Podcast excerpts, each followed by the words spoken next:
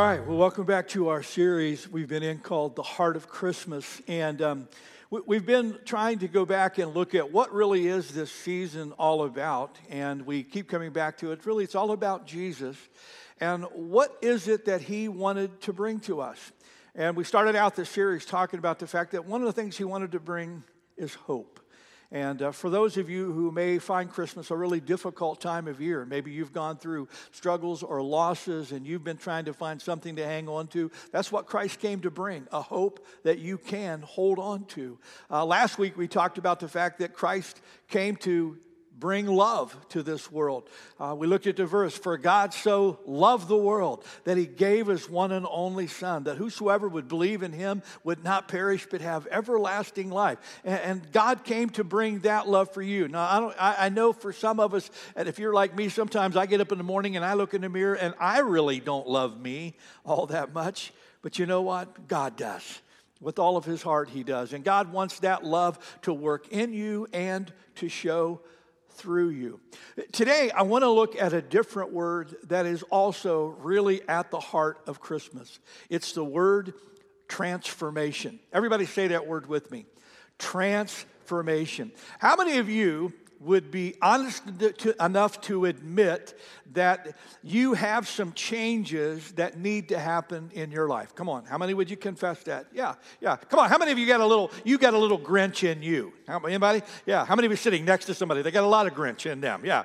Well, that's that's what we want to we want to talk about. You know, the whole essence of the story that the kids just did was about the fact that Christ can change even someone like the Grinch. And it's so true. And that's what we want to talk about this morning. Uh, I'm not going to preach long, but I want to give you a couple of thoughts that I hope will really help you. You ready? If you want to take your sermon outline out, you can track along with me. If you're a note taker, we'll throw everything up on the screen for those of you who would, who would just like to follow that way.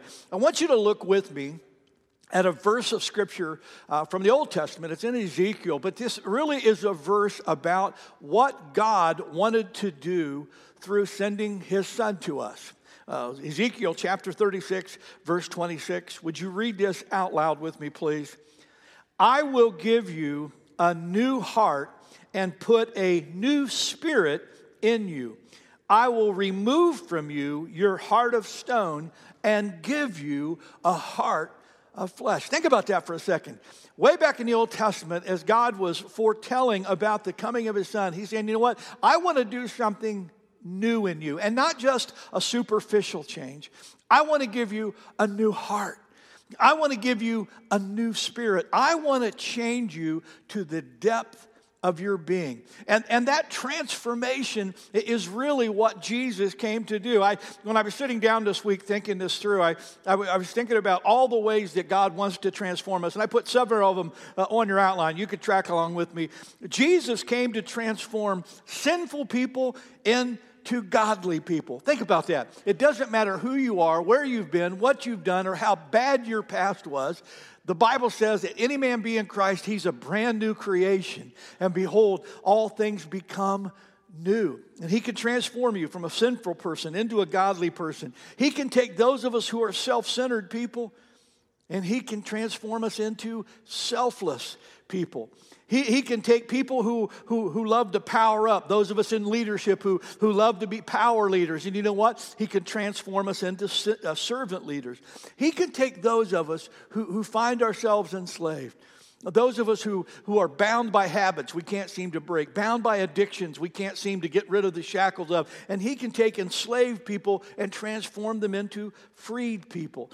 He can take calloused people Maybe for some of us who have been hurt, uh, some of us who have grown uh, uh, uh, maybe very cold in our heart, and it's hard for us to be uh, very caring toward other people. And He can take callous people and transform them into compassionate people. He can take greedy people and transform them into generous people. He can take hurting people.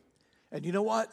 He can transform you into a healed person. He can take angry people and he can uh, turn them into loving people, and he can take broken people and transform them into people made whole. Now, I don't know what transformation you may need, and maybe yours isn't on there and you want to write yours in, but this is what I believe with all my heart. Our God is able to transform us body, mind, and spirit. Amen? Body, mind, and spirit. Now, God's willing to do his part in this transformation. But what is ours? What do we have to do to really receive and embrace the transformation God wants to do? I just want to give you two, two thoughts today. You ready? Here we go. Here's the first one, and I believe it's the hardest get honest. Get honest. The hardest thing for human nature is to really admit that we are in need. Come on, it's just us. We're, we're all friends here. Let, us be honest with each other. How many of you be honest enough to admit you have a hard time admitting when you're wrong sometimes? Yeah, especially to your spouse. Yes, yes. It's, it's hard for us sometimes. I think it's hard for us to, to own uh, the ways in our lives that we need to change. And I, I, think that, that that part of it is, is the very beginning. Before God can really transform us, we've got to agree with God on what needs to be changed. Proverbs 28 13. I, this is such a great verse, and I love how uh, Eugene Peterson uh, paraphrased it in the message. Read it out loud with me. He says, You can't whitewash your sins and get by with it. You find mercy by admitting and leaving them. And that first part, just being willing to admit. If I could just help you do one thing today, it would be to become brutally honest with yourself and God as to, Lord, this is the work I need you to do in me. God can't heal what we won't reveal. Does that make sense to you? Um, and we learned this at, an early age. Um, this last week, I, I, had the privilege of going back to Ohio, and I spoke on Wednesday night at a, uh, a service that was it was a really cool service. They called it a Blue Christmas service. And it was really a service of hope and healing for people who really struggle through the holidays and they just needed a word of hope. And they had asked me to come back and, and speak at that. And it was just a, a wonderful thing. And I was so humbled and privileged to be a part of it. But I got to stay with some good friends. Throw that picture up on the screen for me. This is my, my good buddy, Steve Southards. And uh, Steve came to, when I was in Phoenix pastoring. Steve came his sophomore year in college and did a summer internship with, with me. And uh, we've been good friends ever since. And, and uh, I've just been an encourager and mentor in his life. And he now pastors a, a large church back in Dayton, Ohio. Um, met Erin, his, his, who became his wife, and, and they now have four children. And I had the privilege of staying with them from, from Tuesday until Thursday. Now, can I just say this out loud? There is no house big enough for four children. Amen.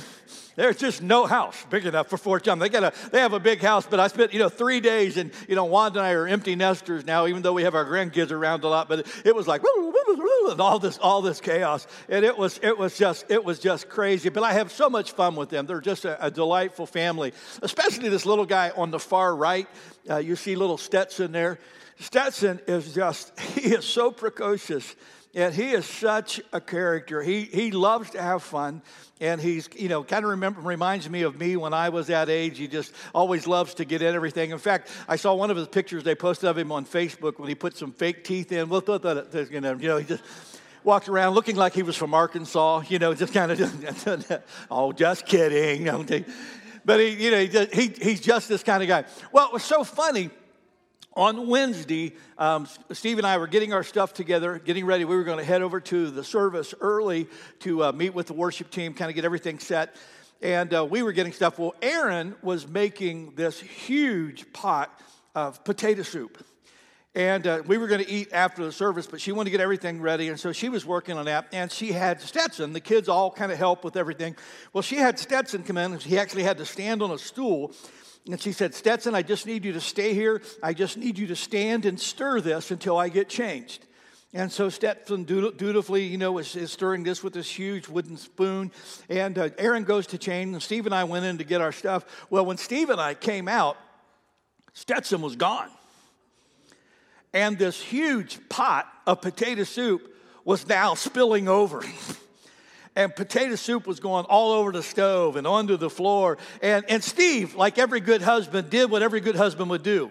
He yells for his wife, you know, Erin, look what you, look what's going, you know. And so Erin comes running out and she goes, oh no. And so, you know, and they're scrambling, trying to get it all, all cleaned up. And then you know what's coming. Stetson! And Stetson's down in the basement. You know, he's playing with his sister. And he comes up and he goes, Stetson, what happened? You were supposed to be stirring the soup, and now look at this mess. And, blah, and Stetson, it was so, I, I guarantee you, in a one minute time, he came up with 32 different reasons why he wasn't there. Yeah, it wasn't my fault.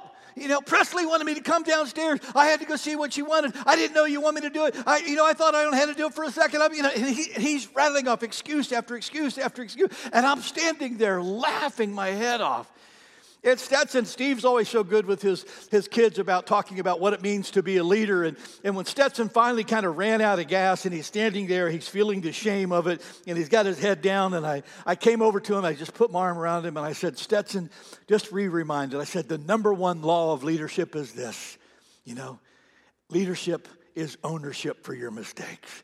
You know, take responsibility. And he looked at me like, Are you kidding me? You know, Take responsibility? What's that? Well, I, I, laughed and I thought about that and I thought, you know, isn't that just built into the core of our being? Now, I just, I want to help you. I, I don't know where you need transformation, but here's what I do know. Until you're willing to own the transformation you need, God's not going to be able to do the work that you really want Him to do. I, I, on your outline, I just put a couple of thoughts. You got to stop blaming. You got to stop blaming the people around you for being the way you are. You, you got to stop blaming the world. You got to stop playing a victim. You got, you got to own it for yourself. Secondly, you got, you got to stop minimizing. You got to stop pretending like this is a, not a big deal. That this spill is it's, it's not a big deal if you if you don't change. You gotta you gotta own it. Say, no, this is this is at the heart of my character and who I want to become. And thirdly, you gotta stop procrastinating. You know, so often we, we look at the changes that need to happen. Come on. And, and you know what we do? We go, you know what? I know I need to do that, and I'll do that someday. Someday, you know what? I'm going to take care of that. Someday, I'm going to get over that. Someday, I'm going to deal with that. Look at me. Just hear my heart. Today is the day. Today's the only day you get. If you're going to be transformed, transformation needs to happen today. Amen. Amen. Get honest. Here's the second one, and it's, I think, maybe as hard, but it's, it's parallel to it, and that is get humble. Get humble. Now, what do I mean by that? I mean, some point on this journey, you've got to surrender your heart and life and the work that needs to be done into the hands of God. Look at what, look at what Peter says in 1 Peter 5 6. Read it out loud with me. He says, So humble yourselves under the mighty power of God, and at the right time, He will lift you up in honor. In other words, you, you can't keep trying to do this all on your own. You need the help of God. Um, on your outline, I'll give you a couple of thoughts. You need to humble yourself to the revelation of God. You need to humble yourself to the revelation of God. What do I mean by that? Here's what I mean you don't know yourself as well as you think you do. And a part of that humbling is coming before God saying, Lord, I need you to show me even the things that I can't see in my own life that need to be done. Now, I love Psalm 139 where he says, Search me, O Lord, know my heart. Test me, know my anxious thoughts. Lord, see if there is any wicked thing in me and lead me in the way of everlasting. What's the psalmist saying? He's saying, Lord, help me to see the things that I can't see on my own. I double dog dare you to get alone with God and say, Lord, show me the harder stuff in my life that I'm not seeing. And just see what he does. Secondly, you need to humble yourself to the power that God can give you. You need to humble yourself to the power that God can give you. I, want to be, I want to be really clear today. This is not about you trying harder. This is not about you giving a, you know the old college try. This is about you coming to the place in your life where you realize you can't do this without the help of God. Paul makes a couple of really incredible statements in the New Testament. One is when he says to the, in the Corinthians, he says, You know what I've discovered? It's when I'm weak, that's when I'm strong. What's he mean? He means that in, in those places where I admit that I am not able to do this, that's when God does his best work in me. Or I love Romans 7, where Paul says, You know what? I, I know the good I want to do, but I can't do it. And I know the things I shouldn't do, and you know what? I do them. And he, he, has, he throws up his hands and he says, Oh, what a wretched man I am. Who can, who can deliver me from all of this? I love what he says. Thanks be to God through Jesus Christ our Lord. Because God has the power to do in you what you can't do in yourself. Can I give you a third piece of that? You need to humble yourself to the guidance of God. You need to humble yourself to the guidance of God. And when I thought of this, here, here's what I thought of. I thought, you know what, this is so important because oftentimes we come to this place where we say, Lord, I, I know I need to be transformed. And, and we say a prayer and, and we act as if at the end of that prayer that that's the end of the matter. But it's not. If we're really going to allow God to transform us, we need to allow Him to continue to do that work. I love in, in, in, Matthew 11 28, where Jesus says, Come to me, all you who are heavy laden. Learn of me. Take my yoke upon you and learn of me, for I am meek and lowly of heart. You remember that verse? Well, that come, take, learn, those are all in the present tense. And Jesus is saying, Come and keep on coming. Learn, keep on learning, take, keep on taking. Why? Because transformation doesn't happen in a moment. It is a journey for God to make us into the men and women that He really wants us to be. I mean, think about it this way. I mean, I could bow my head right here and say, Lord, I need you to transform me, and, and this is the path that I have been on. And maybe as, as I'm sitting with God and as God is revealing to me, maybe He shows me, Steve, over here is where you need to go. Well, does this make sense? If I need to go over here, then I need to walk that path. Because if I say, God, I need you to change me, but I stay on the path that I'm on, I'm never going to get to where God wants me to be. That's why I put on your outline transformation is a journey, but you don't get to a new place by staying on the old path. 2010, there was a guy by the name of Forrest Fenn that wrote a book called The Thrill of the Chase. And in that book, Fenn, who was um, kind of a eccentric old uh, collector of antique kinds of things and explorer, all this kind of stuff. He, in that book, he, he tells that, he says that he has hidden uh, in the mountains north of Santa Fe $2 million in gold coins and jewelry and artifacts, all this kind of stuff. And he leaves clues all through his book for people to, to find them. And since 2010, there have been, to, to their knowledge, at least 350,000 people who have scoured the mountains and tried to follow the clues and find this treasure that, that he's left there, if he really left it. And uh, a year ago, last February, February 2020, there was a guy by the name of Michael Sexson, who's 58 year old, who, after reading the book, was convinced that in spite of the fact that 350,000 people have failed, he knew where the treasure was. He had figured it out. And so he talked a 65 uh, year old friend into going with him on this journey to go get this treasure. And he was so convinced that he knew exactly where it was that they, they planned for it to just be a day trip. That they would hike in and get the treasure and they would hike out. And he, so they drove up uh, to the Colorado Utah border, up to the dinosaur uh, monument uh, park up there. And uh, they, they parked in and they hiked in. And after they hiked in, they couldn't find it. And then they got disoriented and then they, they, they hiked around and they got lost. And they were there for a couple of days. And when it was reported that they were missing, they sent search and rescue. And after a couple of days, search and rescue found them barely alive and were able to, to pull them out. Um, one month later, after Michael Sexson had, had healed in the hospital and gotten his strength back, he was going to take another run at it. He knew, he knew, I know where this treasure is. And so he talked that same 65 year old. Now, how stupid do you got to be to do this again? He talked this 65 year old to going with him again. Now, this time they prepared a little better. They, they took a few bottles of water and a few candy bars because he thought maybe it'll take a few hours longer than I think. Well, they got to the park. They found the guy who was renting snowmobiles, and they rented snowmobiles and they headed in and they didn't come back. And so the guy who rented snowmobiles called search and rescue and said, These guys went in with my snowmobiles, they didn't come back. I don't know if they're coming back. So search and rescue once again went in to find them. And this was unbelievable to me. And they found them at the exact same spot where they had found them the last time.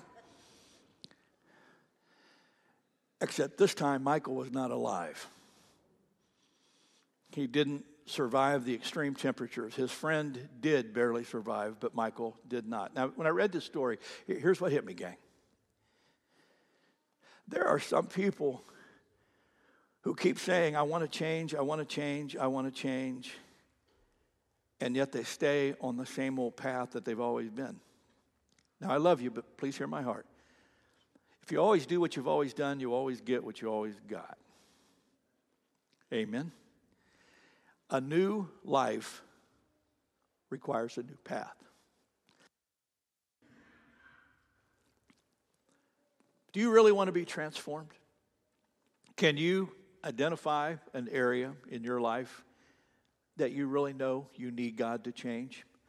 Pastor Steve, how, how can I, that happen? Real simple. Get honest and get humble. Would you bow your heads with me?